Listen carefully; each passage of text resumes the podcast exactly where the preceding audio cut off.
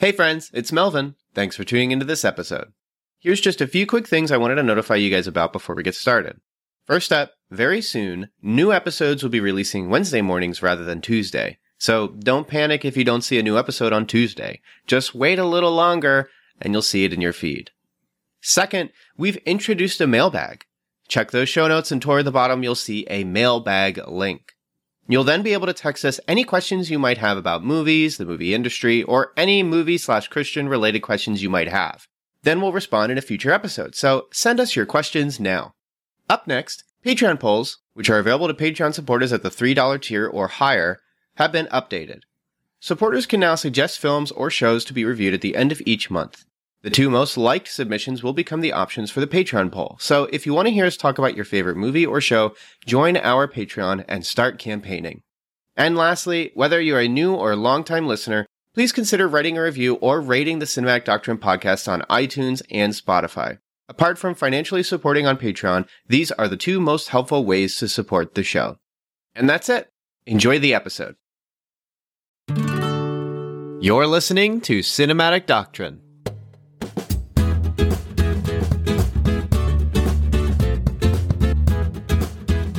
But uh, hey, if you uh, just press play uh, for this Jurassic World 3 episode, which I guess is going to be pretty late for you guys, but don't worry. It is the gift that keeps on giving. I can tell you that every time I've talked about this movie, something new and stupid has come up, and I've gone, "Oh my gosh, this Wow, movie you're is hyping it up.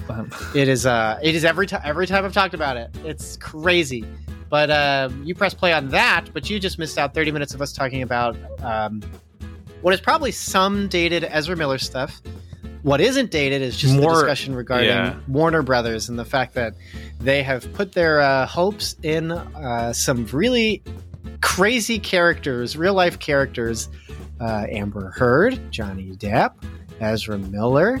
Um, who's who's Cyborg? I know that had a whole thing Ray Fisher. I Ray mean, that's Fisher. its own like thing. which has kind of been resolved actually but like it it, uh, it Well. itself had some stuff it's like probably a little testy probably like a thin ice but that's kind of been resolved and then of course ben affleck and jared leto who could forget morbius but um we talked about about that. We also talked a bit about just dc in general some flashpoint expectations and maybe some solutions. Daniel proposed three potential solutions to this problem and and uh, asked me what i thought about those. You can hear about that. And then the last thing we talked about was a bit of joker 2 news uh, about it being a musical and why we think that could be a really cool idea. You get access to this if you go on Patreon, support for $3 a month. A link is in the show notes for the Cinematic Doctrine Patreon. $3 a month. There are some higher tiers. If you really like us, you can pay a little more. And uh, if we reach a certain tier, I think the first tier is $150 a month. We will do the first God's Not Dead movie and talk about that. And we intend to do the other ones with each tier we go up. You can see all of those on the Patreon. You get access to all the other early content we put out too, which usually includes, like we, like I just said, you'd be getting 30 minutes of extra content right at the beginning for this episode.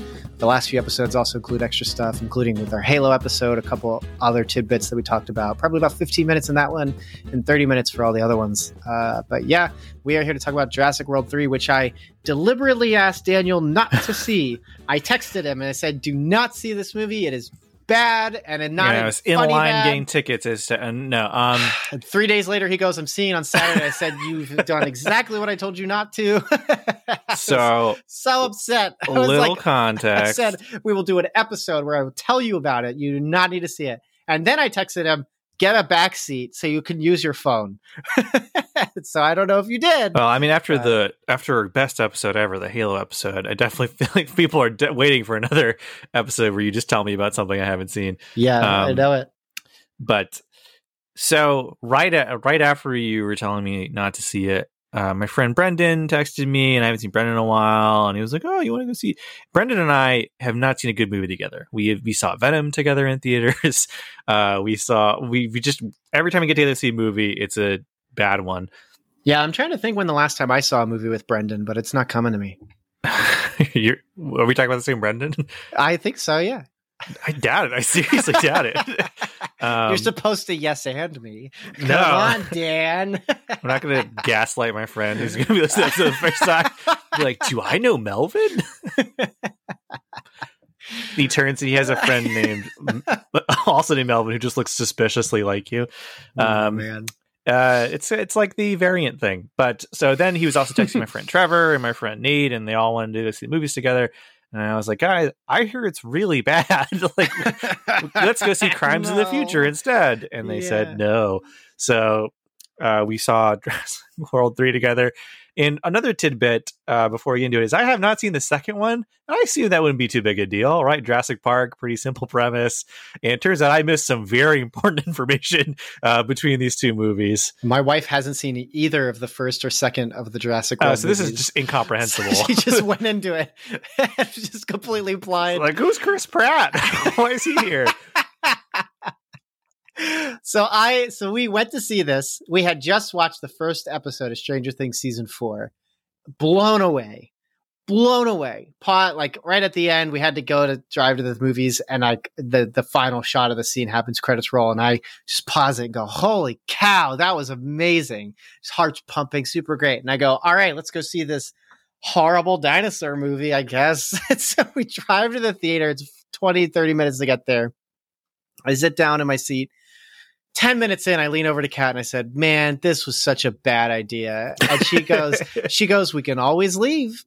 And of course, I don't because I'm thinking we might do it for the podcast and I'd like to at least finish it. But throughout the movie, I'm constantly thinking, but I think it would be a good critic thing to say, I left the theater because I can completely explain to you why within 10 minutes I could have left and known the rest of the movie enough to say, don't go see it.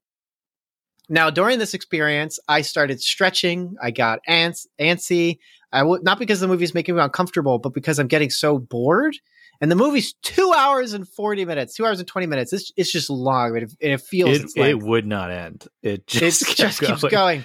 And uh, all uh, we'll get into the specifics why this is so terrible, but we'll just I'll just tell you right out the gate. It's called Jurassic World Dominion, and there's just like no dinosaurs eating people, and they're not really traveling across the world watching dinosaurs attack people. And frankly, the dinosaurs don't seem to be a big problem, despite the fact that dinosaurs are It's, released. it's one of the weirdest things about the movie, and I'll get more into that. There's just a couple of specific instances where that really bothered me and also doesn't make any sense. But I mean, we're getting ahead the, of ourselves. The world should be a disaster right now, but also there shouldn't be that many dinosaurs because there was only a, col- a collection of them, and then they were just released in the U.S., which frankly means you could. All right, we'll get into the specifics in a minute, but I started noticing people getting up and down in their seats constantly, so no one cared about the film. Yes, this was the busiest theater ever been. People were getting up, they were walking around, they were going to the snack bar, whatever. Like it was not holding the audience's Nobody like, cared. attention. One dad got up and like leaned over to talk to his kids. He's just standing in the theater talking to his kids,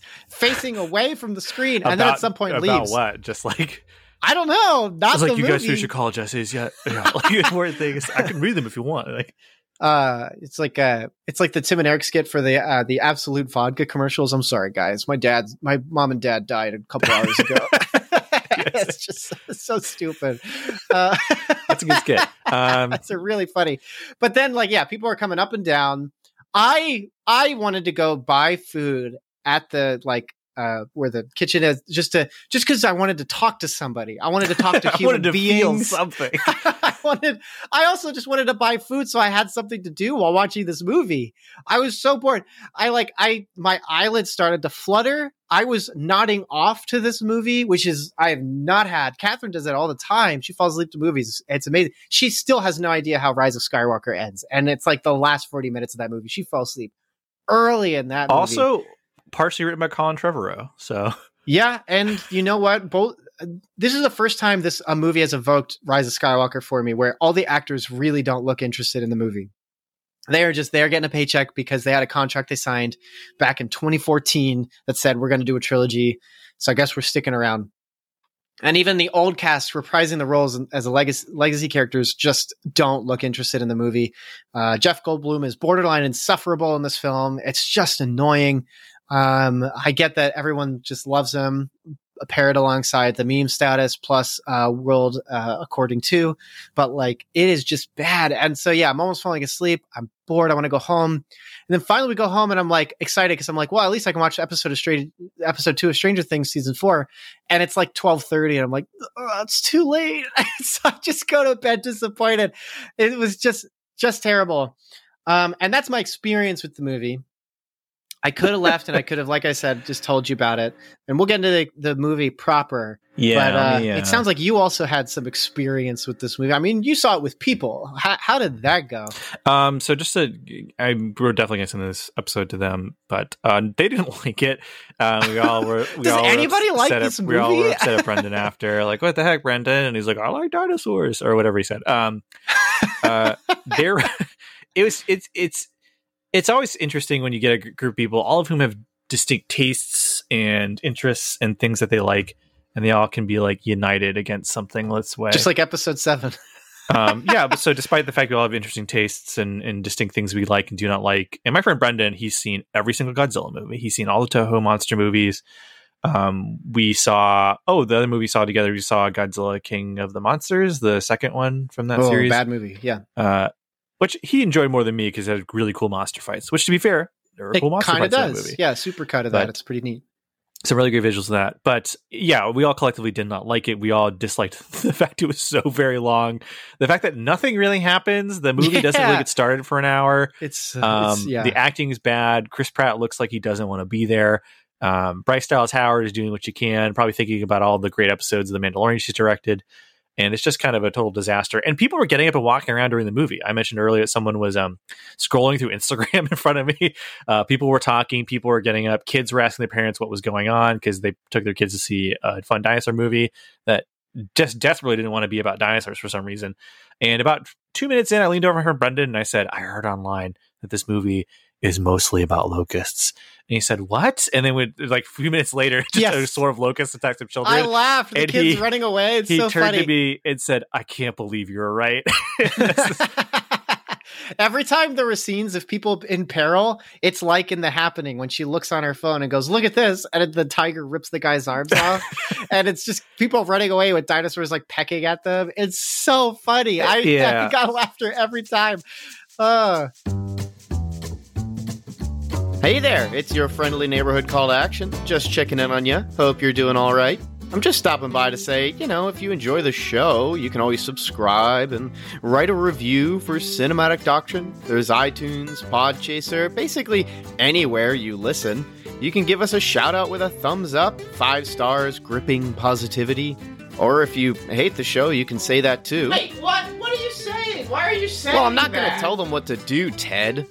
They're free to do what they want. Our analytics say we got a lot of listeners in the US, and you know they love their freedoms. And you're also free to check out our Twitter. Very active there. We host polls, memes. There's also the Cinematic Doctrine Facebook group called Cinematic Doctrine Facebook Group. If you want to join, just answer the questions, read the rules, and tell them the podcast sent you. Also, you should check out our website. Some really cool stuff there. Editorials, written reviews for movies we haven't had time to cover. Always check out cinematicdoctrine.com when you get the chance. Oh, uh, Ted also told me I shouldn't forget to mention the Patreon. Something about you can support us or something? Wait, Ted, I thought this was like a hobby thing. You want me to. expand cinematic doctrine? You know Right, right, right. Yeah, I, I forgot. I'm the one who put all this together. Yeah, Cinematic Doctrine has a Patreon. For as little as $3 a month, you can gain access to early uncut episodes of the podcast. Oh, and did I mention you get to tell us what to do? That's right, each month you get to vote on a movie we discuss on the show. Anyways, I gotta run, so I'll see you guys later.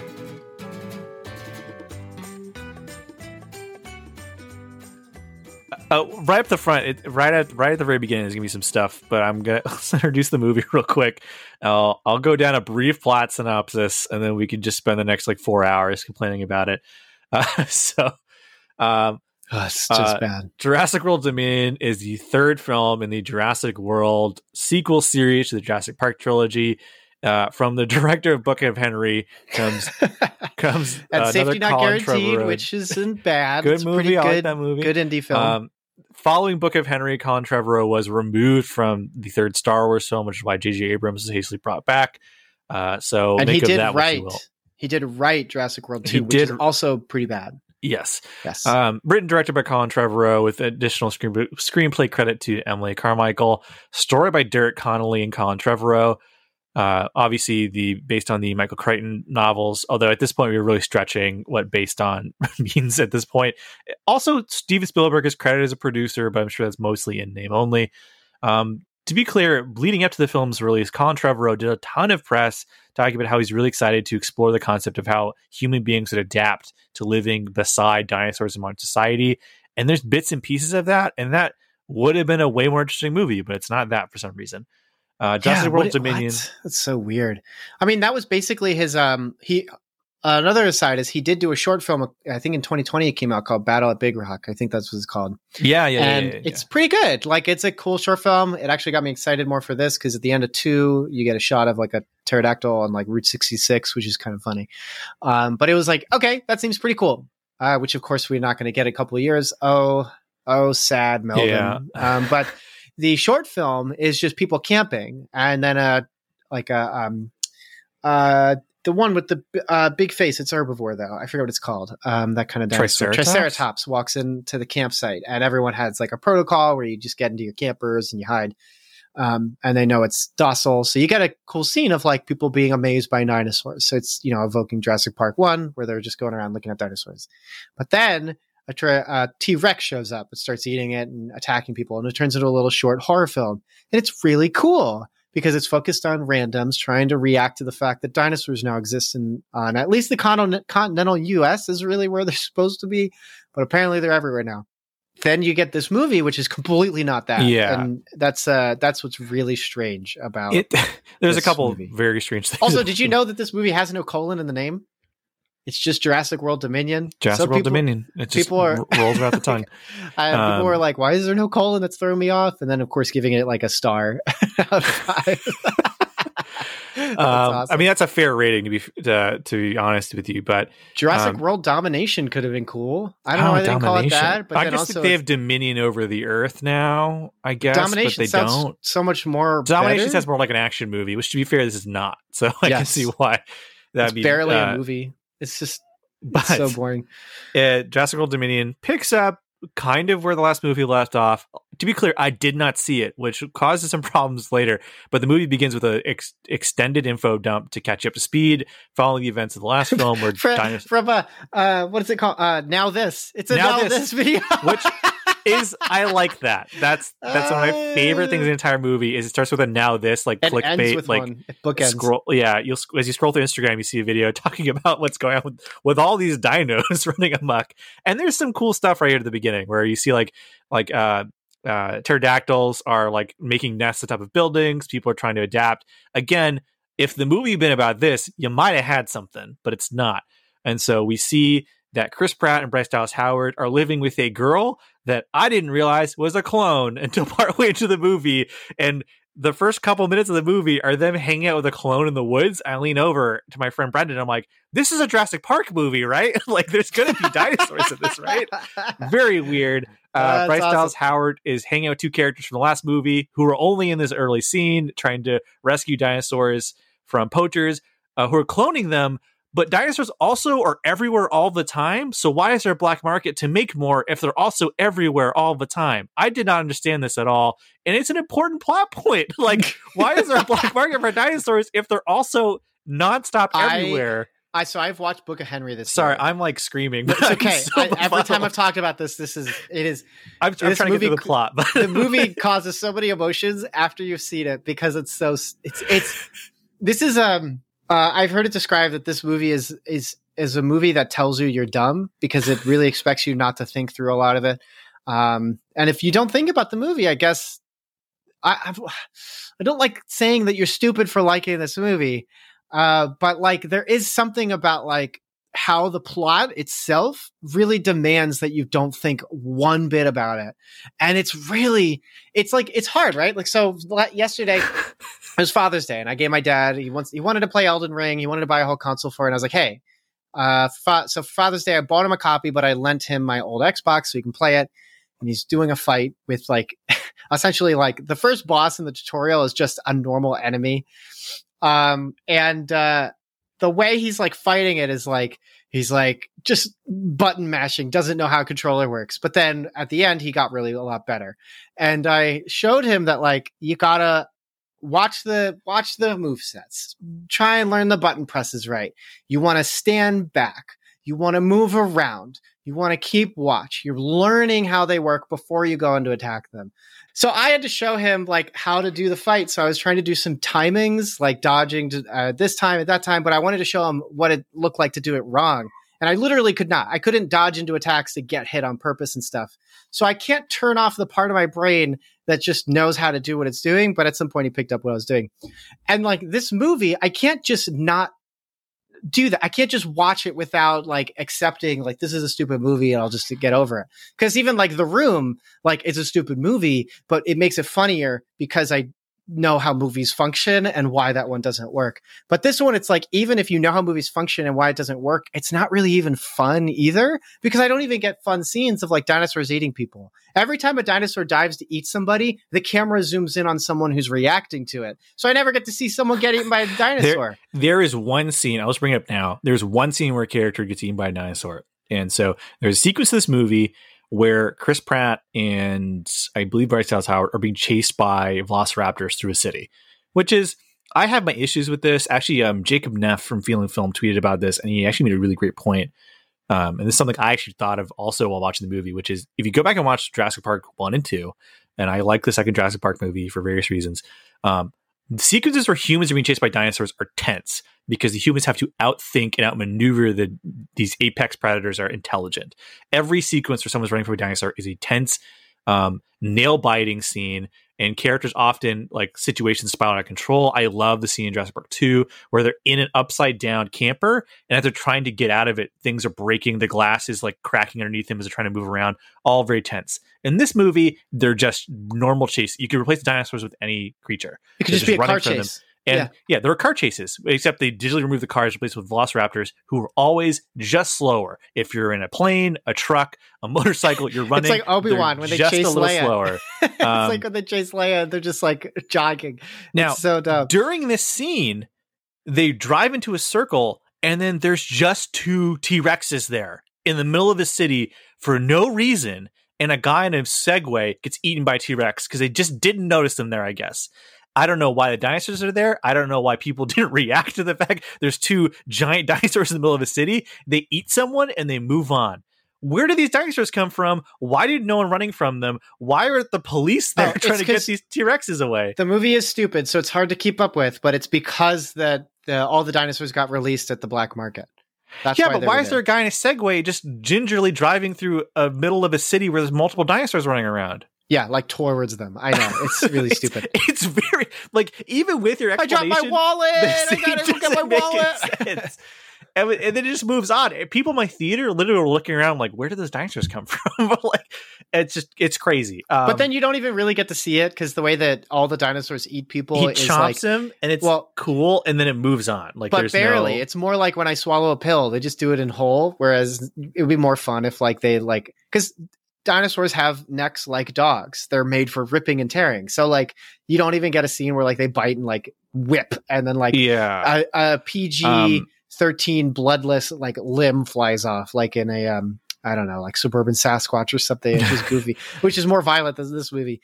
But yeah, So- it's, it's so anyway, ridiculous. um, so the movie opens up. Chris Pratt and Bryce Dallas are living in a cabin with it with a clone from previous movie because you saw the second movie, right? Yes, it's okay. bad. it's really what bad. happens in that movie? So I didn't. I did. There's human cloning. Dinosaurs are released onto the world, and there's no so Jurassic let's start. Park anymore. Let's start with this. I've never, so I've either never seen Jurassic Park or I don't remember watching it, but I remember scenes from it. So I don't know where I'm movie. at with that. it is. It So is a great movie. It holds up entirely. But I have seen Jurassic World. I don't know if I saw it in theaters or not. And the movie's pretty fun. Like it is a fun popcorn movie. I just rewatched Red Letter Media's video on it and like it reminded me of like the things that I like while also like Mike on Red Letter Media liked it a lot. Um, Jay did not. Um, but both of their thoughts I remember believing at the same time. Um, Jay's more criticism of like it's just Jurassic Park but worse. Um, for me, it's just it's the fact that it's just a simple premise, but then also pretty well executed. I don't know what it is about that movie that makes it work compared to uh, I I, don't know the sequel. the but then, basic premise of people at a theme park get eaten by dinosaurs because dinosaurs cool, get out of control. right? Like I like the mayhem. That makes it fun. That premise is airtight, man. Like they really reminded not- me there's a scene where like a guy's running from dinosaurs, but he runs back to get his two mimosas and then runs away. Like stuff like you get That a lot of good gags. And that's stuff. It's um so uh, funny. that's Jimmy Buffett. oh really? Jimmy Buffett making a cameo in the movie. That's why he's getting his margaritas. That's awesome. Yeah. Yeah, but like you get you get fun stuff like that, right? Like Yeah. people running from dinosaurs is cool.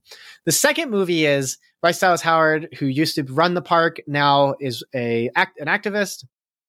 And they just learned that the the mountain that they were the the island they built on is also an active volcano. Oops, whoopsie, uh, and it's about to erupt, and all the Nobody's dinosaurs. nerfect, you know. I know, and uh, the the dinosaurs are all are stuck there and they're gonna die. So then she's like, "We got to go save them." And to get Chris Pratt to do it, she's like, they meet at a bar. Uh, the stereotypical, "I'm a writer but don't know what to do, so I'm gonna have my characters sit at a bar table or at a dinner table and talk." Um, so they sit there and talk, and um, she's just like, "Blue's there. We got to go save Blue, the reptile or the reptile, the Velociraptor." So they go and save them. But then as they're saving them, people are uh, they they're saving them and then they also see that people are abducting the dinosaurs. And they're like, who's that? And then they follow them to a uh, mansion where uh, under the mansion is a secret lab where they are auctioning off dinosaurs to foreign countries and mercenary groups. And they also made another special dinosaur that is really smart.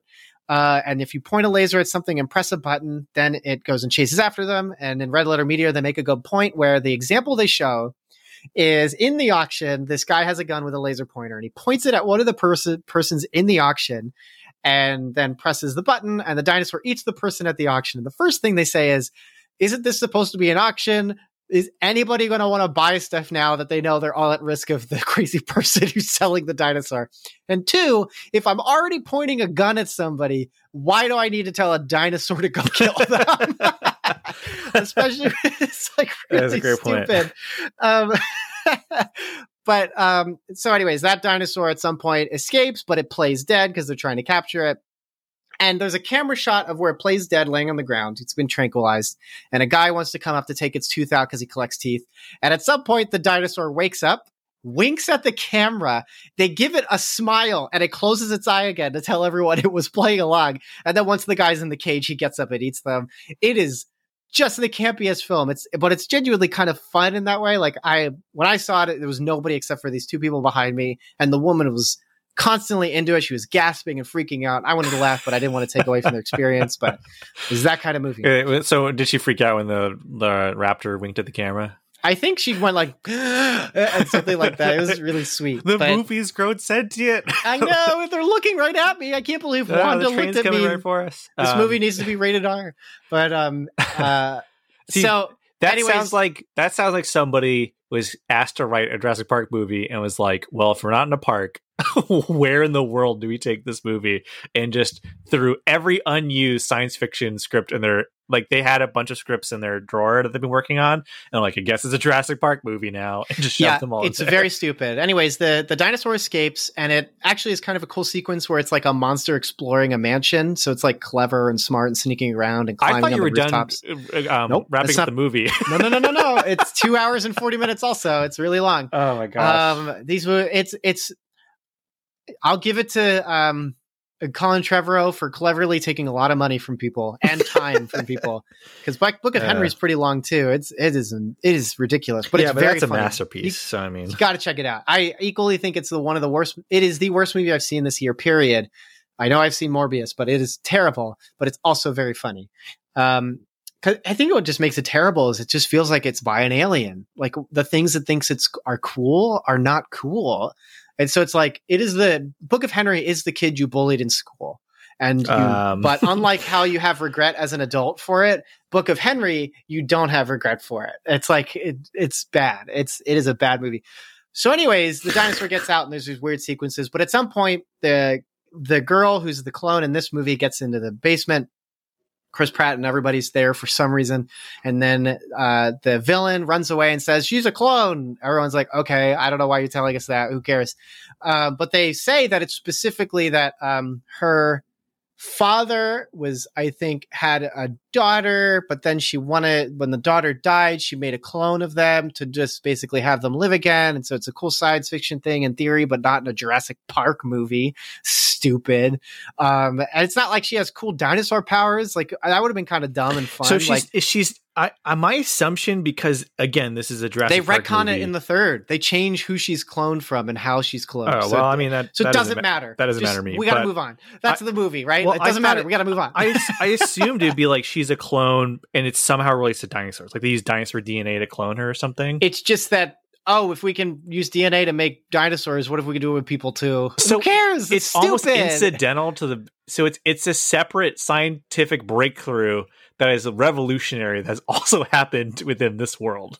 So, because at the end, there the place is on fire, it's all going to get destroyed, and they're like in a in the mainframe room. I don't know, like the main center, and there's a big, basically just a big red button. that th- there's two buttons. There's one to open the doors so the dinosaurs can get out, but there's a main door that they can't leave. And for some reason, there's just it's just like a depot where you could just enter and exit.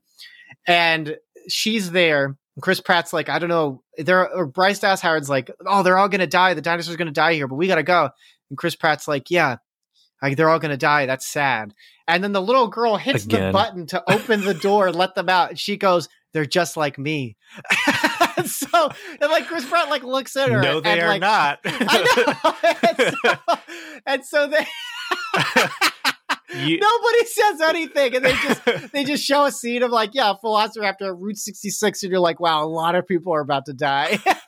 and then and then apparently nobody dies because apparently the now this video weird. Wait, in the new movie only says like 60 people have died.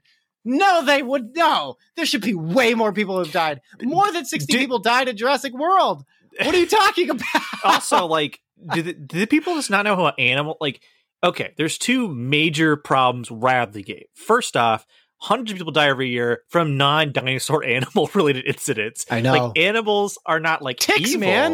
Like, Ticks yeah, are just like well like oh, you got Lyme for the rest of your life. Good It's luck. like- it's okay, like you can't. dinosaurs don't have to be like inherently evil in order to kill people like one of the deadliest animals in the world is the hippopotamus because it Oh, gets word. it gets aggressive at ships and sometimes if you're it op- it gets up out of like a river and actually causes ships to, to turn over like animals are based on instinct. So like if you walk up to a bunch of foxes and they think you're about to attack it the foxes will attack you. That also applies in theory to the Right One dinosaurs. What? You ever see Let the Right One In? yes. The cats when the cats start that's the worst scene in the an otherwise perfect movie. But the there's a woman who owns a ton of cats but she gets bit by a vampire and then at some point just like a thousand cats just start attacking her. It looks terrible. But like yeah on instinct animals will kill you but Yeah, apparently in this now like- this video oh less than 100 people have Yeah. died Uh, more than 100 people have died from traffic accidents because dinosaurs would walk onto the street. Like, there's It's no so way someone. bad. Second, um, the this Jurassic World Dominion, and I'm just gonna say because it doesn't really get addressed really in the movie, but um, the idea that dinosaurs would just become part of the world and nothing else happens as a result of this. That's it. They're just around. It's very stupid. If I you mean, bring- the National Guard would bring a tank and shoot a T Rex, Well, and if- like, yeah, it would be. They Every year, like also, it wasn't a lot of dinosaurs let out, so I don't know why there's this implication that there's just dinosaurs everywhere because it's only been like maybe a year they, after the they- movie. they have gone all over the world according to the beginning of the movie. They I know fly that's around. weird. it doesn't make any sense. But then, like, which uh, I'll, I'll I'll make a point about this in a second. But um, if you bring a fish from one country to another country, that destroys that ecosystem. There's tons of invasive species all over the world. This is a, a issue every year. There's other species of animals that actually going extinct. Pe- pe- People are freaking out about the TikTok frog army because the guy just like, did you see that? no, There's but this I, I know what just- you're talking about. He collected a ton of frog spawn and just uh, over a thousand frogs he just has in the backyard. And after a month, it's just he can't step outside because there's frogs everywhere. That's and that's yeah, like really bad. That's Like, really- so. Multiply that by Ah. a billion because you've introduced dinosaurs back into the entire world. This is an ecological disaster, and it's never brought up. Like every like based on your description of the last movie, the next movie is already written, right? It should be a disaster movie on an, on a biblical scale. yes, You can't do ships because you're at risk. Of, like, like, um, uh, you thought there was a crisis of transportation because of COVID and because of uh, the the canal getting blocked in 2020. But it's like that giant No, monster. like that- yeah, monsters from the deep are attacking ships. Ah, it's and it's the fact that that's not this movie is insane. Like I was flabber like watching the opening of this movie, I was like, oh, it takes 50 minutes to do anything because we introduce five groups of characters. And if I, I have not seen jurassic park so i don't know these legacy characters. So Okay, 30 so- minutes of their introductions is like i don't know who these people are. Who who cares? That's a bonkers to me. But um, so anyway, so Uh, after we meet Chris Pratt and Bryce Dallas Howard, we we are reintroduced to Sam Neill.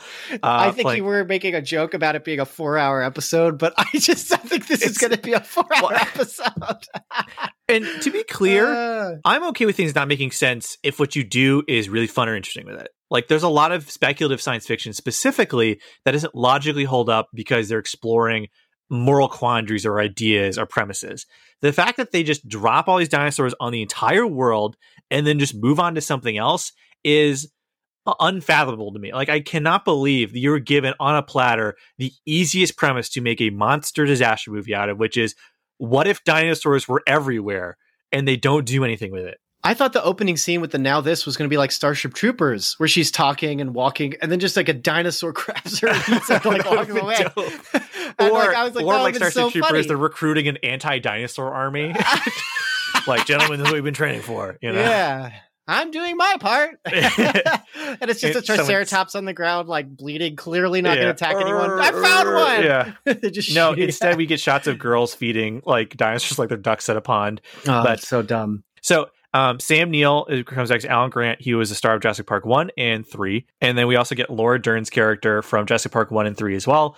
Um, it's established that Laura Dern's character has since separated from the man she was with in Jurassic Park 3, which is actually kind of something fans wanted because fans, from my recollection, were not happy about the implication that Alan Grant and um, Ellie Sattler, which so Sam Neill and Laura Dern did not get back together, uh, was something of a point of contention for fans. So we get introduced to them and they Sam Neill is doing archaeology still, and you think they're going to make some sort of point about why it's important to still do like archaeology, even if dinosaurs walk around the earth. Uh, there even is shots of kids like on their phones not paying attention, but that's never brought up again.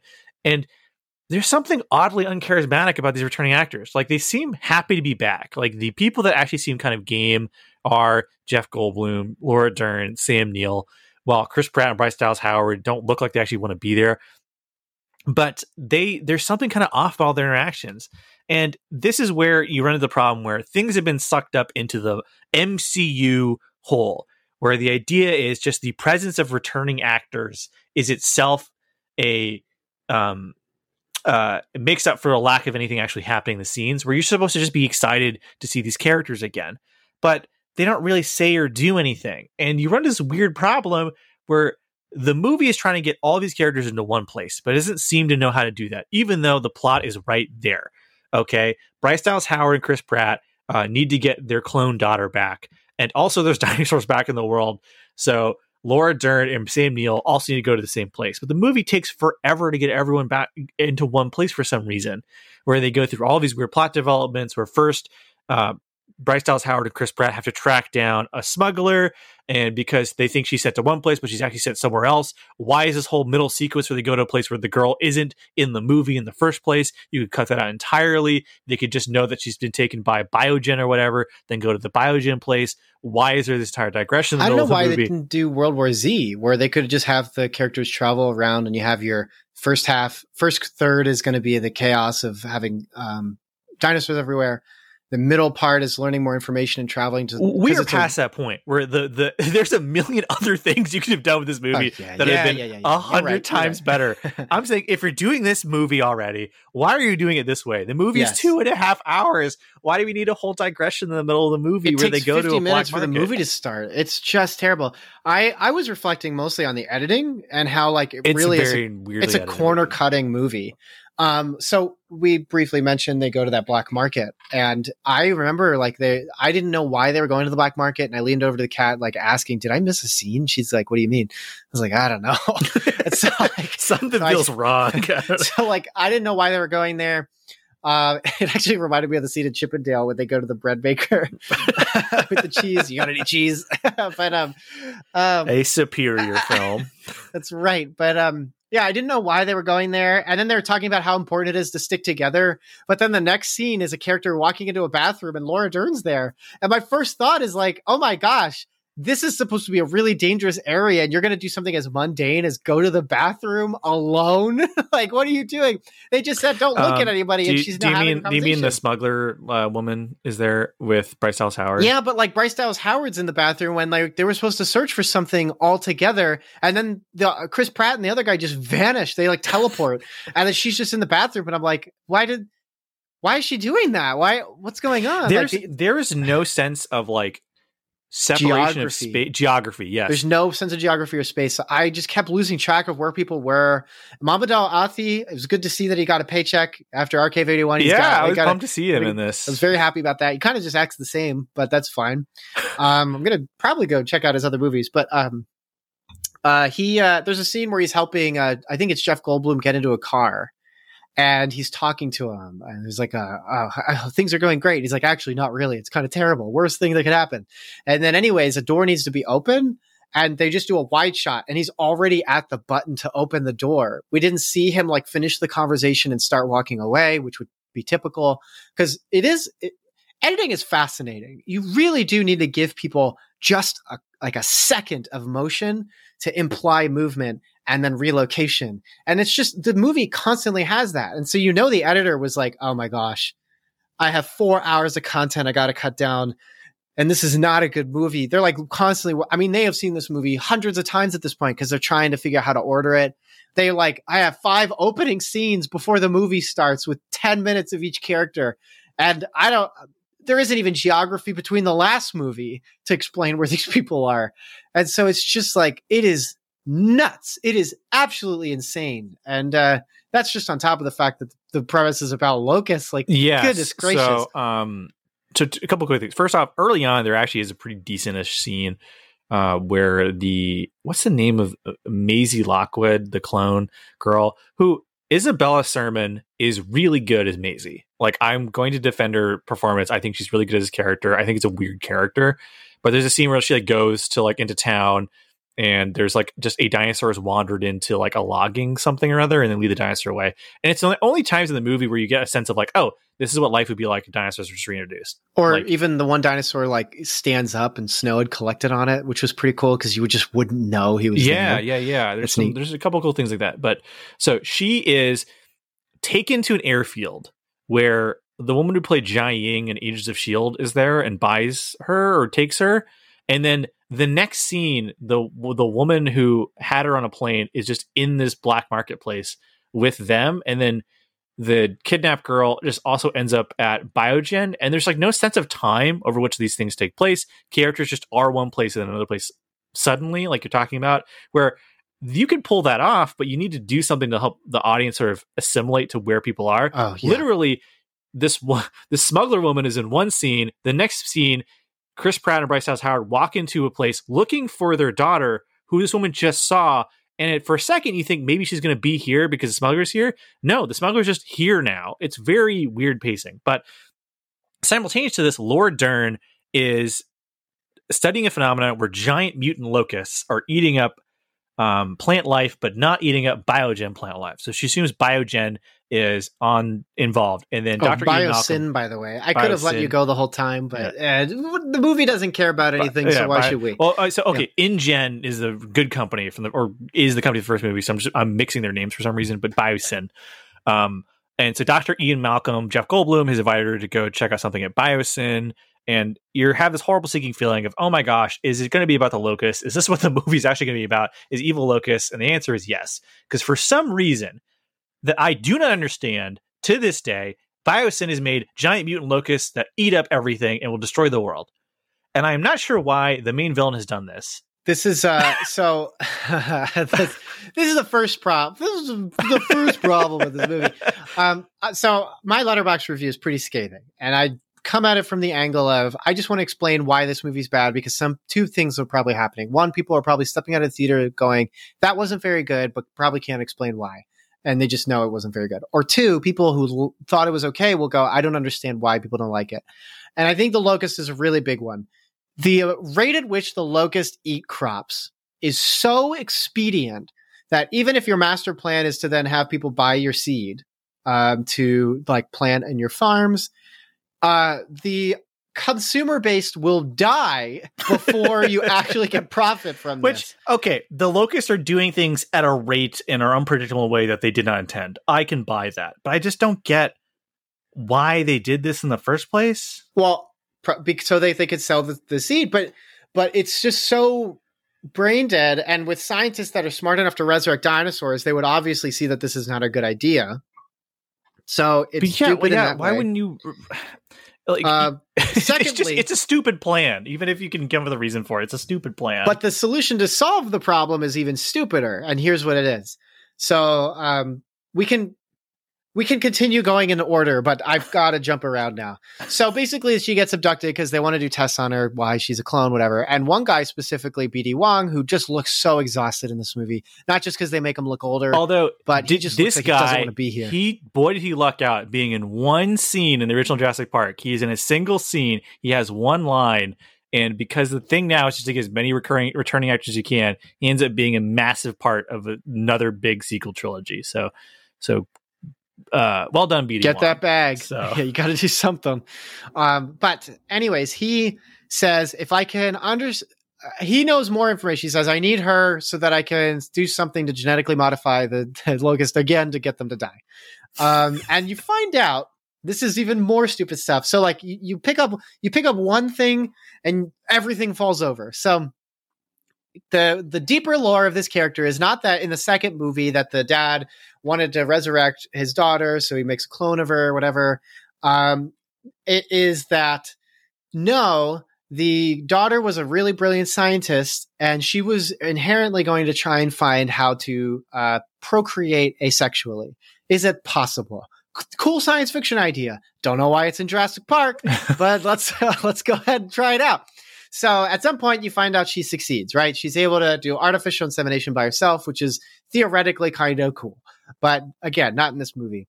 But then after she gives birth to herself, essentially same DNA, same person, same whatever, um, she the the older self, the scientist, finds out she has a fatal disease that's genetic to her.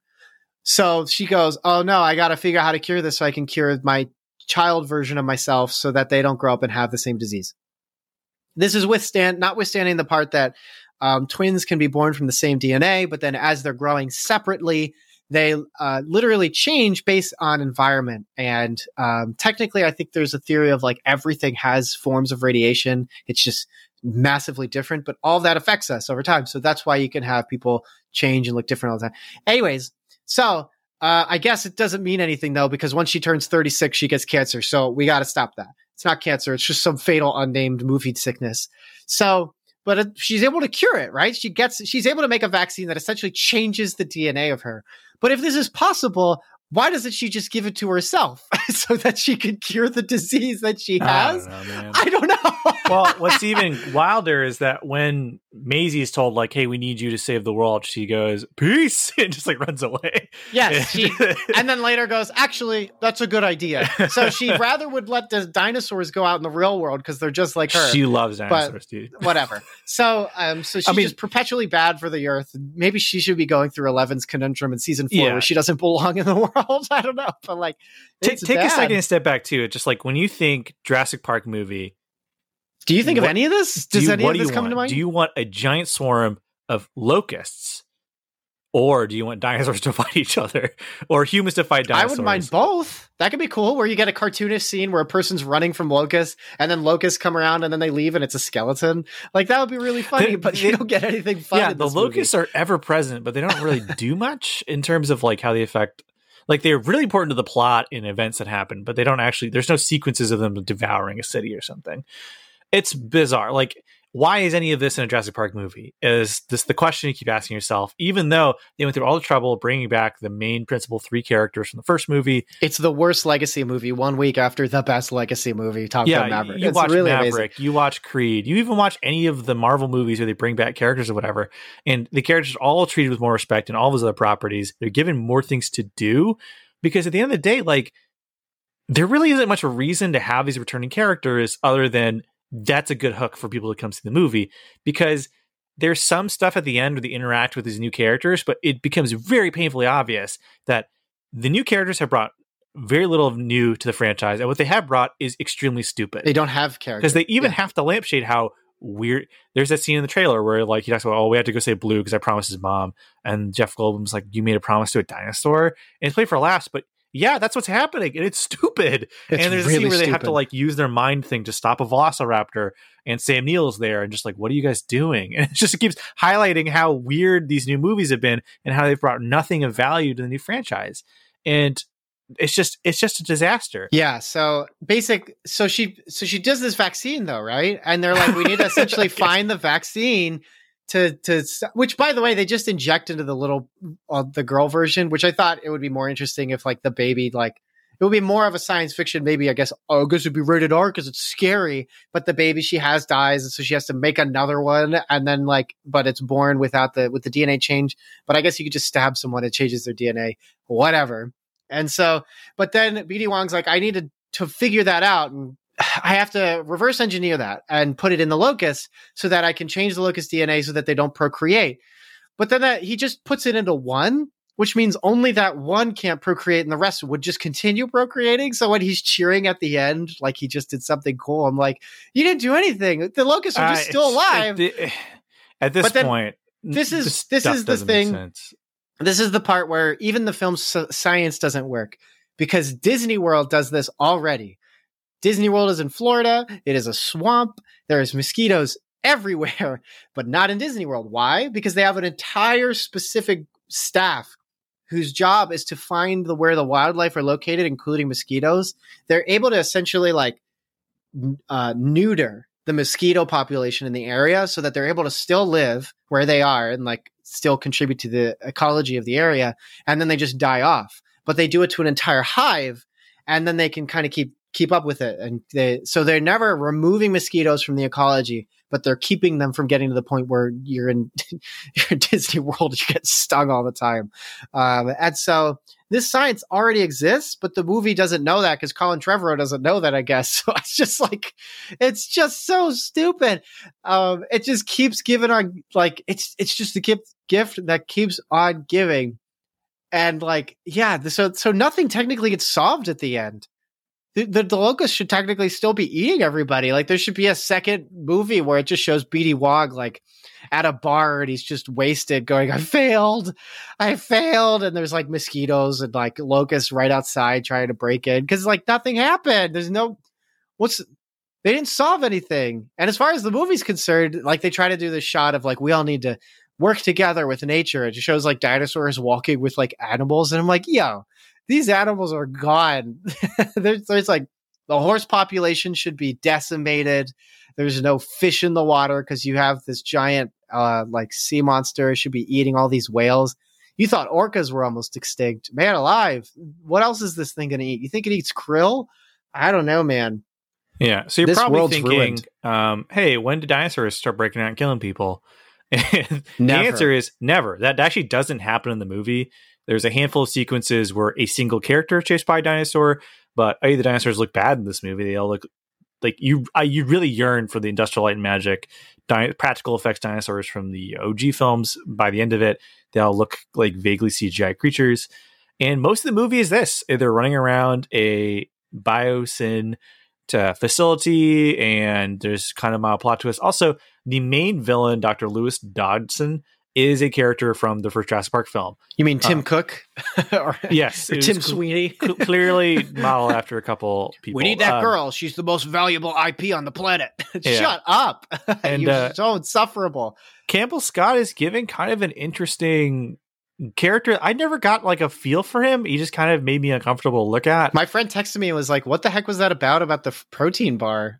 Did that ever got paid I off?" don't know. I, I don't know. Um, I thought they were implying like he wasn't real, so he had to like go off and take like an intravenous thing to to keep him alive, and he needs the girl because he's a clone. And it's like, well, I don't know what that was about. I pitched this to my friends after the movie, but like the end of the movie should have been him injecting himself with some kind of serum and turning into a dinosaur creature.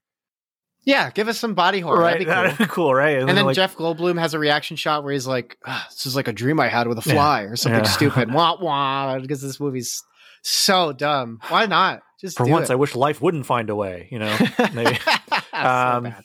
Oh, then- he- life finds a way. He just shotguns him in the face or something. it's so awesome. to the Like grave. um, and then he could have fought the T Rex and the Apex Predator. That'd have been cool. Um, there's yeah, there's a couple of dino on dino action scenes. They take place like a two hours into the movie. Um, uh, Lewis Dodson is a character from the first Jurassic Park film. You remember him as the person who gets Wayne Knight to get the shaving cream thing, which is why the movie painstakingly draws attention to the fact he has a can of shaving cream. It's a thing from the first movie. It makes no sense why it's there. I'm not going to get into it. Um, he also is not played by the original actor. The original actor, Cameron Thor, um, had some bad stuff happen to him. Google his name if you want to know what happened with that guy. Um, but uh, th- yeah, he's a terrible villain. There's nothing really interesting that happens with him. Uh, the movie just kind of keeps limping along with this with this bizarre locust plot. and then the they, the bad guys try and stop them from doing stuff, and they give up. And then the dinosaurs just get out of control. And then Jurassic Park kind of happens there's a bunch of weird stuff at this point where like there's a sequence it's established that they're watching them all the time yet don't stop them from doing anything right like there's all these shots of them watching them with surveillance cameras but they don't stop the heroes from progressing very weird i I don't, don't understand, man. it's really it is it is the stu- I, I just I don't know what happened, man. it's Why two and a half hours and nothing happens it's very weird It, I almost fell asleep. It's like I said at the beginning. I don't know. What, I don't know what. I, this movie's really dumb. it's the dumbest. It is one of the dumbest movies. Now, it is not the worst movie I've seen this year. That's definitely still Texas Chainsaw and then The Bubble by Judd Apatow. Uh, but this is my I, third I least Texas. Chainsaw way above this. I'm sorry. Like this is it managed to both be ba- it managed to be bad on all fronts. It is it is extremely long and boring. It I was waiting for the movie to end the whole time. I did then- think about it. I just want to make clear. I could have seen this being my la- my absolute least favorite of the year, but but yeah, but it's, uh, it's, there's no there's no action. There's no exciting sequences. There's no fun chases. There's, there's, really no acting either. Like it's just people standing in front of the acting. camera. I- I don't it's- know, man. it's Do you remember that part when Sam Neill climbs the ladder and everyone in the theater goes, "There's going to be one on top, and it's going to spook him, and he's going to fall off the ladder and hit his head." there's so many and then weird he does it. there's so many weird things like the editing of that whole sequence of being chased and trying to climb up a ladder characters just teleport around the screen and there are places Forget the hat. I need the hat. And he It's, gets like, the hat. Stupid. Uh, there's a scene where Campbell Scott runs away from some dinosaurs. He doesn't close the door behind him, and the three dinosaurs are in the. In the it's there's tons of stuff like that in the movie, and it's just there's nothing to recommend. I want this franchise to finally die. Jurassic Park is a franchise that is near and dear to my heart. I think I mentioned this before, but the second Jurassic Park film is the first movie I remember seeing in theaters. It is my first memory of seeing a movie on the big screen. Is the second Jurassic Park film. So I say this with uh, much reverence and love for this franchise. It just needs to stop, or at least take a long, long sleep before somebody figures out what to do stop, with this He's thing. already dead. yeah, it's it's the it's a dead horse being beat to death with another dead horse. It is. I like Jurassic Park three. I think it's a perfectly fine people being chased by a monster movie. Jurassic World, not the worst movie I've seen. It has its moments. So I am not somebody who's hated on this franchise. I am in the minority where I say I, I probably have liked a majority of these movies, but this is just a complete colossal failure It's on really every bad. conceivable level. It is boring. It is insulting. It is weird in ways that aren't interesting, and it's it's boring in, in ways that are are interesting because you don't understand how you could be seeing a clone run away from dinosaurs and say this is boring. like you have so many simultaneously strange science fiction ideas, yet nothing happens at the same time. A world overrun with dinosaurs, yet there is no action. There is multiple dinosaurs fighting each other, yet it is completely inert and there's nothing kinetic happening on screen. You have multiple celebrate actors who have who are award winning, and there is everyone looks like they are being forced there at gunpoint. It is, I just I cannot I could not believe what I was seeing. It is it is the worst thing I've seen this year. I rate this below Morbius because Morbius is 90 minutes. I rate this below Texas Yes, Chainsaw. this is yeah. I asked Catherine. I was like, "Is this worth a Morbius?" And she goes, "No, because Morbius has the the kindness to be ninety minutes long." Yeah, and we got some good memes out of Morbius. And Oh, Texas Chainsaw has some fun gore scenes. Um, so the fact I can name anything about those movies that I kind of liked yeah, puts it above this. I, I, yeah, I'm glad I didn't pay money to see it. Yeah, me too. So, it's pretty bad. um, uh, so anyway, uh, Melvin, would you recommend Jurassic World Dominion? I didn't even recommend it to you. Why'd you go see it? I told you not to. Uh, I told you about the stairs, bro. Come on. Uh, it's just bad. It's.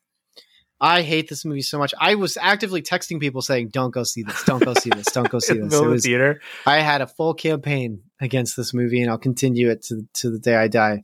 Um, but yeah, this movie is just just terrible. I as we're talking, I was almost like, "Is this going to be a three parter? Am I going to have to cut this up?" This is getting there's Well, just so much to certain talk about here. there's- but then There's so many little things you can complain about forever and ever, but at a Yeah. certain point, you just have to say like, it's bad. It's it it is this it is the evil psycho version of everything we've learned about franchising, right? Because it's like we're gonna get all the legacy actors back, we're gonna have callbacks, we're gonna have deep lore and continuity. Where remember that guy who hires Wayne Knight in the first Jurassic Park movie? Well, he's the villain of this movie. Like it made it took all of the wrong lessons from every successful blockbuster that's happened. Like it it's like, oh, you guys want something new? Well, here's something new. We're gonna take. It feels like one of those movies where, for those who don't know, um, almost every Die Hard sequel started production as a different film. Like they just took another action movie script and put um, uh, John McClane in it, and a couple other Bruce Willis movies began production as Die Hard movies. Like 16 Blocks was supposed to be a Die Hard movie, and they just slapped the Die Hard name on it. This feels like that. This feels like someone found a science fiction disaster movie script and just threw Jurassic Park on it because it's an eco disaster movie about locusts where dinosaurs are also walking around in the background. It's like that skit you talked about with Bill Hader eating spaghetti, but it replaced Bill Hader eating spaghetti with dra- dinosaurs, Yes. and that is what Yeah. this is. You Oh, know, so bad. uh, Oh, I hate this movie. uh, you did it again, Trevor. I I'm so feel bad for bashing on a guy who clearly is passionate and he has some talent. Well, I Um, feel the reason I feel bad about it is because I remember a couple. Just of, he I, I don't boy is he having him. a bad run though. Let's just so let's let's do a really brief aside before we go into recommendations. Um, so is it morally okay to mock people? Not necessarily, but it is morally okay to like criticize what someone puts out for public e- engagement, especially if you're purchasing it, right? it's like, literally a whole a whole career is criticizing movies. Not just that, but why did you put this out? Because you want to make money. And how do you make more money? Because the thing's good and people want to go see it. And it's okay if you put it out and it's not very good. Part partially that's how the market works, and it's also just how logic works, right? If you're sitting around in an, in an ideas room and someone puts out an idea and they're routinely putting out ideas that don't work or are bad, you would kick them off of that ideas room. And in some way, you're going to think about in the future when you add somebody to the room, you're going to look for signs of like, mm, that guy kind of sounds like the other guy we had. Do we really want him on? And also, you may even talk about it when you go out to for dinner or go out and spend time with people. You'll be like, remember that idea that guy had about like, let's do a Jurassic Park movie, but there's a clone girl who lets dinosaurs out to just essentially kill everyone. and then the next movie, we don't show anyone getting killed by dinosaurs. Like, there's something uh, okay, I think, about that, right? There's something to to find funny about that. Now, when Jurassic World 2 came out, and Book of Henry, I think, came out like just uh, within a year before that. That's probably why he didn't direct the second one. It's because he worked on Book of Henry. Um, there was a lot of criticism online, especially Twitter, like talking about it. And when he got knocked off of uh, Star Wars Episode 9, because he was originally slated to write that one, uh, write and direct it, got kicked off. And there were tweets like saying, like, oh, thank goodness, thank goodness, thank goodness. And then there was specifically one where someone said, like, thank goodness Trevor was not doing it. It probably would be a disaster. And Trevor responded back, saying, like, I just, I think it's important you know how hurtful this is to constantly have people saying this. And like, it so was, sad. I know it's really sad, but like his response was so level headed, right? Like, this is hurtful. This is mean. So, okay. Hey, the thing that you that gives you meaning in life, the thing you direct your passions towards, It you're bad at it. yeah, yeah. So like what let's let's think about this, right? Like are we allowed to to say something's bad knowing that someone might someone's feeling maybe hurt? Yeah. Yes. Yes, you can. Yes. Here's two reasons. One, if you make something and you put it out in public, especially for something like in an industry built around that system, um, it's important for people to know if they're going to support you by sending you money to to to budget a film that you'll make. They need to be able to trust that you can make a product right, right? Like that's in a way, you could argue if you wanted to get all moral about life and constantly put morality to stuff, it's immoral that he took people's money and made a bad movie. Hey, you should have made a good movie, right? Well, Now, I mean, I'm not uh, about that. I don't think that way because I think that's stupid, right? I don't think that helps.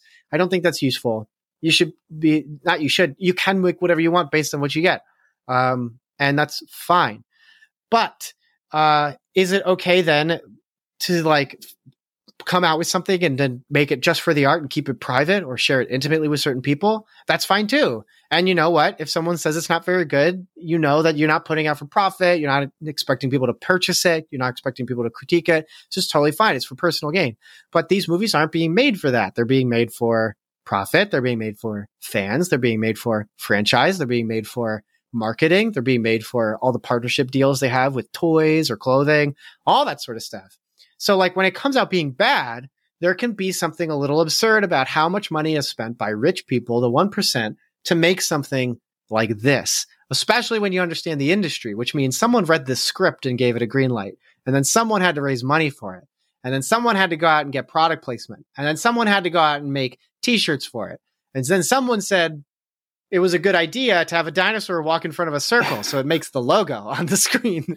So like, oh my gosh, that was I- stupid. um, I think it's okay then to be like, I saw this movie, it's bad, and I want to laugh at it. And I also think it's okay if someone is just putting stinker out of stinker over and over. There's something that can be like, is something is he okay? like is something yeah, I right? just, I, I, like I, I do think it's tough because Colin Trevorrow is credited as being it's in, so involved in this movie. Like he's credited as writing and directing, and but he also directed it. And you know and, what? um, At the end of the day, he gets to choose who does what in front of the camera. So if he to an extent, wants to change I mean, it, he can, right? Yeah. Like that's totally fine. I mean, movies are a collaborative process. Lots of people. There's a lot of blame to go around. Like for example.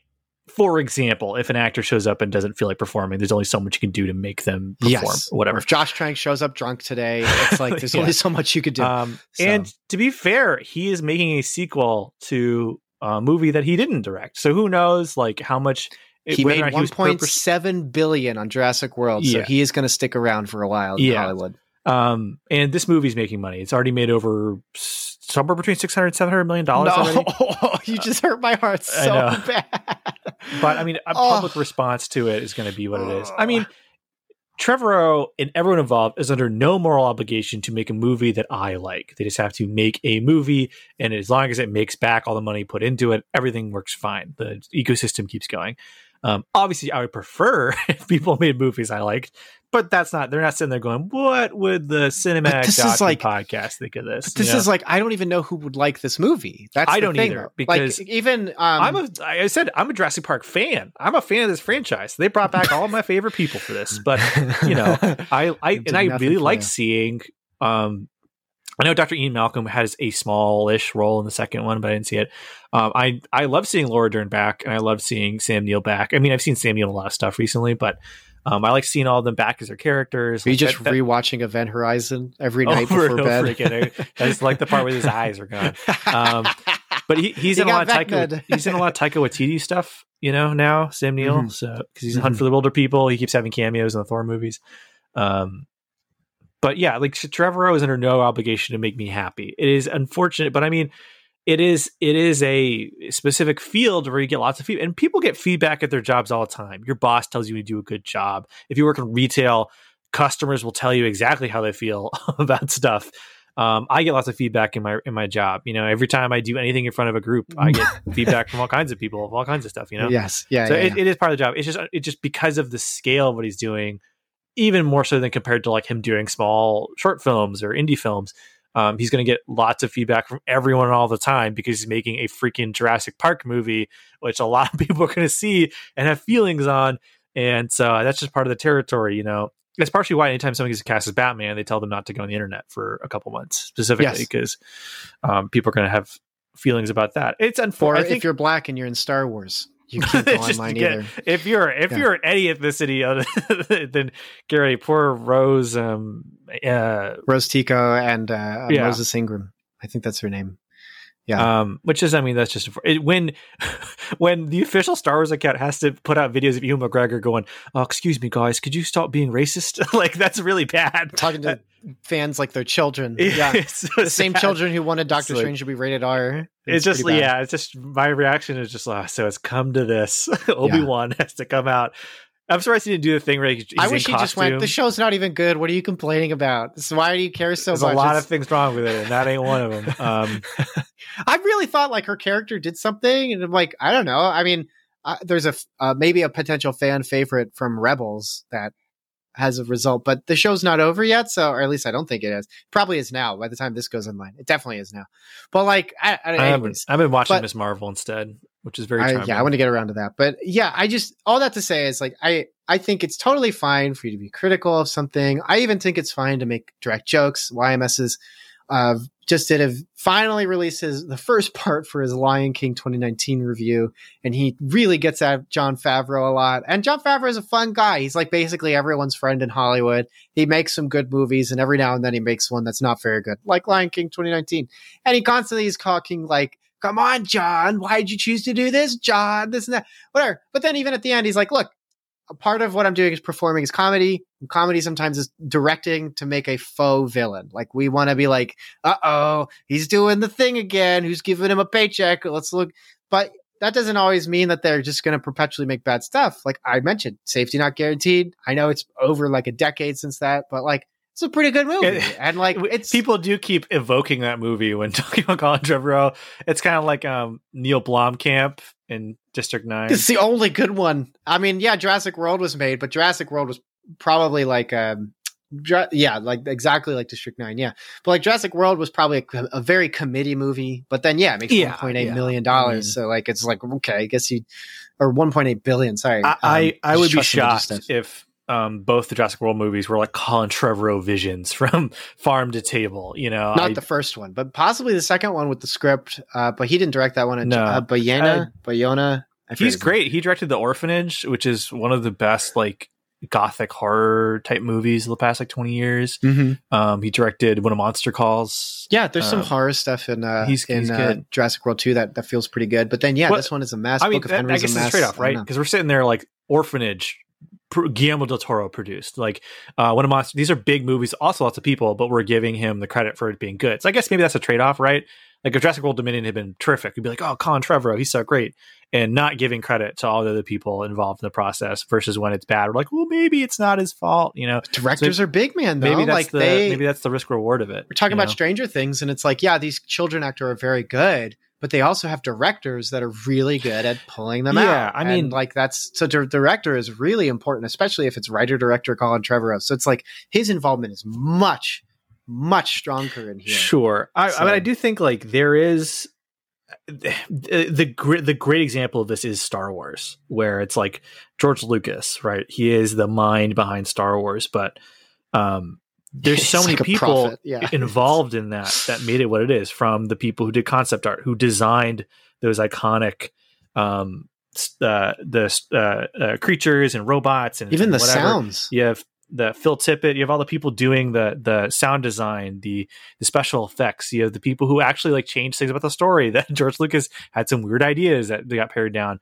So it's like it, it's it is a collaborative process where lots of people like Yes. the people doing the costume design, like they probably don't get a lot of credit. The people actually editing the movies together, um, don't probably don't get. A ton That's of, frankly it- with the Northmen. One of the semi criticisms is costume design. They don't look dirty enough. Why are their teeth perfect? Stuff like that. Like it's um, so yeah. I I, I kind of get what you're saying, but it also is like we can look at precedent, right? Like it, is, it uh, is it is a big part of the movie. I'm not saying it's nothing, but I mean, right, right, right. like Because even the puppets I felt didn't look very good. I'm gonna be really honest, right? Like the practical effects here, I did not, nothing here was good. uh, which are few and far between. But they just don't look good. It's like it really is an amazing movie where almost everything is against it, and uh, it's all topped I'm gonna, off I'm gonna, with I'm gonna name runtime. some. I'm gonna name something. I like Isabella Sermon as the clone girl. I like um, DeWanda Wise is very likable and charismatic, and her they scenes. basically changed Justice Smith. I don't know if you knew how he was in the. Well, yeah, you didn't see the second one. He's basically the nerdy male character who screams like a girl. So like that classic '80s 70s trope of, of of a character. And I think it's funny that in this movie he probably was like, I'm not doing that again. So they're like, ah, he's a CIA agent. and so he just talks with like it's probably just his voice. He probably hates that he's in that other one. But I mean, And, it got uh, him some exposure, and he got to be in some pretty good projects lately. So Yeah, and uh, I like seeing Archive eighty one again. I Yeah. that was neat. Amado, he's a, a good actor. I want to see him do a lot more. He doesn't look like he has a lot slated for the future because he was probably banking on a contract for season two. But um, but he's got a, I'm sure he's got a good career ahead for him.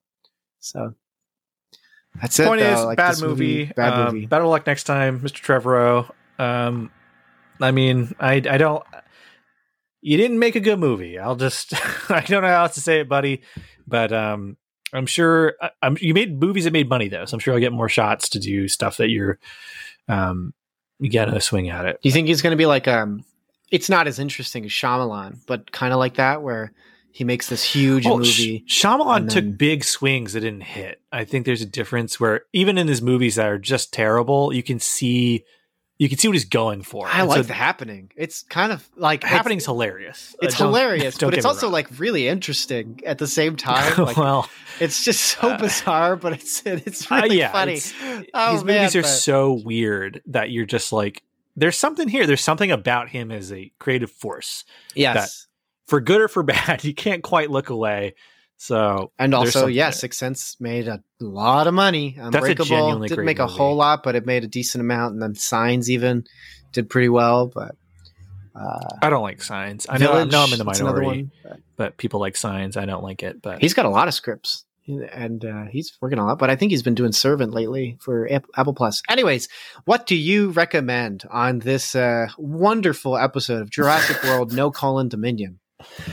Oh my gosh. Um, so I'm working on a couple projects right now. Uh, for church, I'm doing some uh, more topical sermons and uh, lessons, that sort of thing. So I've had to look at a couple different resources to get a vibe and understanding.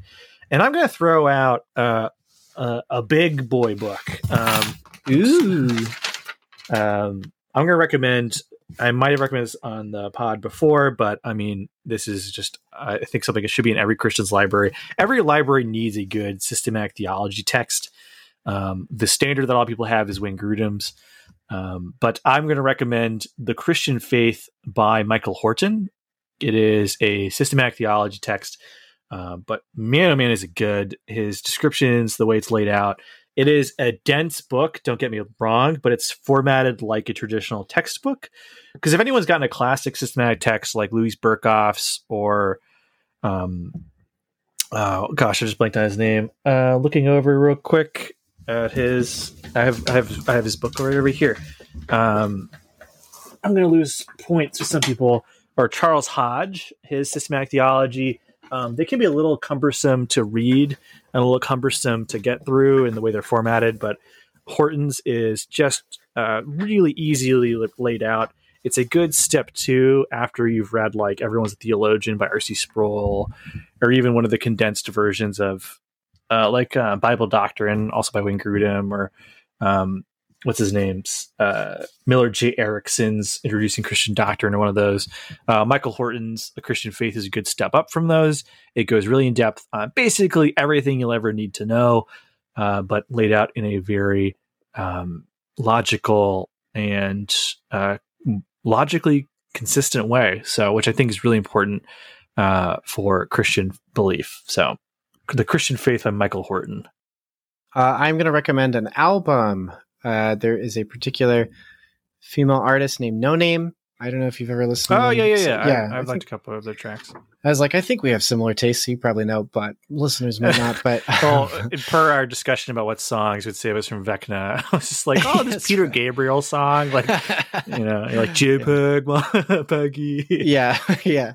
Um, Pe- no one, no one expected Peggy, but "Free the Frail" is a pretty rough song. It's good, emotionally heavy. But anyways, uh, talking about emotionally heavy, um, Noname's first album, Telephone, is really, really good. Um, I, I'm the kind of person who, unlike other stuff where I like to look up history and like background albums, I just listen to. I almost never look up the history behind an album. I don't really ever find out stuff about artists. I like to just go into albums and kind of like interpret them as I listen to the songs and how I feel from them and think. And Telephone, um, I don't know what spurred on this album for Noname, but it really feels like a melancholy film about coming of, or film. Yeah, see here it is. Um, melancholy album about coming of age, about um, it's I I want to say losing a child um because there's a lot of tracks like and i just again i don't know the history behind this. I'm just talking about how it makes me feel. Um, but a lot of tracks have like the sounds of a young baby like making noise in the background to kind of feed some of the sounds. The lyrics are extremely like introspective and very good. Um, but they're also some of the songs are really poppy like sunny duet and diddy bop. Uh, it is just great. It is only 10 songs so it's actually a pretty small album I totally, totally recommend it. I mean, these songs are ear candy. I mean, they are going to stick around for a while. You put them on, you get transported when you're listening to them. Uh, and uh, yeah, it's also just like really moving too. So definitely, definitely, definitely recommending Telephone, uh, the album Telephone by Noname. And I think uh, I think you're gonna love it. So oh, and I I didn't even mention this, but like I always I also find album art the one of the most freeing art uh, aspects for covers. Video game art covers are just terrible. Posters for movies, you can find good ones, but they're usually not the main promotional arts. But album covers can just be like the weirdest things, but they always are fascinating to correlate to the music itself. And usually there's also reasons for why people pick those covers, except for if they're like really popular artists, like, I don't know, like, uh, just really big artists. But like, um, even the other the cover for telephone is just like i don't know. It's it's interesting to correlate it to the album itself. And i just yeah i love album art covers. I always wish movies and stuff like that could could be free to part let their um, box art participate in the experience of engaging the medium. But we all know that'll never happen. And since music is so, especially now, so streamlined to just be Spotify and you can just press play, album cover doesn't even really have to be a part of the marketing. So it can just be part of the storytelling of the album. And I think even the album cover fits along with the, what, the interpretable themes of the, uh, of the album. I don't know if you've ever thought about that yourself, Dan, but I, I think, uh, that's something I think about music, not to to start a tangent about music albums and art, but it's just something I find pretty interesting. No, like I I think about album art um not a lot, but mostly because I'm from I'm probably the last generation that has the experience of like I would just go into like a record store or whatever, and I'd just pick an album based on the artwork. Yeah, I remember shopping at Fye picking up um, CDs. It was pretty cool. Yeah, I, I, I would get Fye too. What was it? Um, Mindless Self Indulgence. The art cover was by the guy who did Invader Zim. I forget his oh, name. Oh yeah, yeah, yeah. yeah. and that's a wild band. Um, yeah, yeah. so actually, the Noname song I remember is just called No Name. It's off the uh, album Room Twenty Five, which I, I listened to that record um, maybe one a couple times because I remember, I remember when it came out. But so I have not listened to the album that you're talking about. So it's good. I'll give that a listen. Um, but yeah, album artwork is to me it's part of the experience. Like I remember, like you take you get the CD, you take the the uh, booklet out, you'd read Open the lyrics, up. you'd read the Kid A Radiohead. It's, it's, such cool artwork in that one. It's great. I never had the physical copy of that, unfortunately, but it's very good. Um, it's it's a it's like kind of like video game uh, guides and stuff. It's a, kind of it's a lost bit of art, but it was part of the overall experience, um, which I think removing those aspects kind of helps make things a little more disposable. Unfortunately, um, because when it's it's easier to move on from one thing to another. Like you don't like this, you don't have that same experience of this is my game, this is my album, this is mine. You know it inside and out. You've really experienced it. There's a the tactile element of you physically possess it. And I think losing that is something that's kind of inevitable, but still sad. But um, anyway. So, any fun reco? Uh, fun recommend. Um, Yes. What have I been doing that's fun lately? Um, have I been having? Have I, I been having fun? Have I watched anything other than the new season of The Floor Is Lava? Um, I am going to recommend a particular particular episode of um, a podcast. A sad thing in the in the is is um, the WTF podcast of Marc Maron is a staple of the podcast genre. It's one of the most important podcasts to ever exist. An unfortunate, a sad tradition he has is whenever an actor passes away or a figure that he's interviewed passes away, he posts the episodes uh, with them. And so I have sitting here, I have Norm Macdonald from 2011, Peter Bogdanovich from 2015, and Ray Liotta's episode um, from 2018. And uh, going back and listening to them was great, partially because Ray Liotta's story of how he became an actor is really fascinating to me. Um, it is lacking in a lot of pretension. It's very matter of fact, and it was just refreshing to hear someone talk about their journey into um, the world of Hollywood. Not because they had some grand designs for being an artiste, but just because it just ended up being something they were good at. Uh, and if that's sad, the palate cleanser is Marc Maron has an episode with Phil Tippett, and Phil Tippett is an awards winning effects artist. He's done special effects for tons of cool stuff. I mentioned earlier that he was did Star Wars, but he also worked on things like RoboCop. Um, but he made his solo directorial debut recently. Um, it's getting a ton of great uh, feedback on the film film circuit and um, that stuff. It's called Mad God. I have not seen it, so I can't recommend or not recommend oh, it. I I know what you're talking about. It's like a um, uh, it's uh, it's like claymation. It's supposed to be crazy, Yes. like really like quite disturbing, um, but within the confines of its animation style. yes. Yeah, almost uh, no dialogue. Yeah, Oh, I didn't know it had no dialogue. That's interesting. almost. I think. Um, but yeah, so those list, two, yeah. those two, uh, those two podcasts, specifically Ray Liotta and Phil Tippett from WTF podcast, they're just. Um, if I don't get to go to the theater or get to see a lot of movies and stuff, uh, often we'll take a step back and just listen to stuff that talks about filmmaking and acting and, and all that sort of stuff because I still love the whole thing of it. So, um, those are my, that's my recommendation.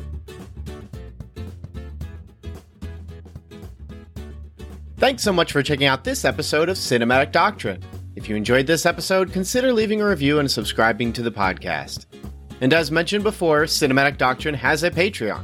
For as little as $3 a month, you're opted into a once a month movie poll where you decide a movie we discuss on the podcast.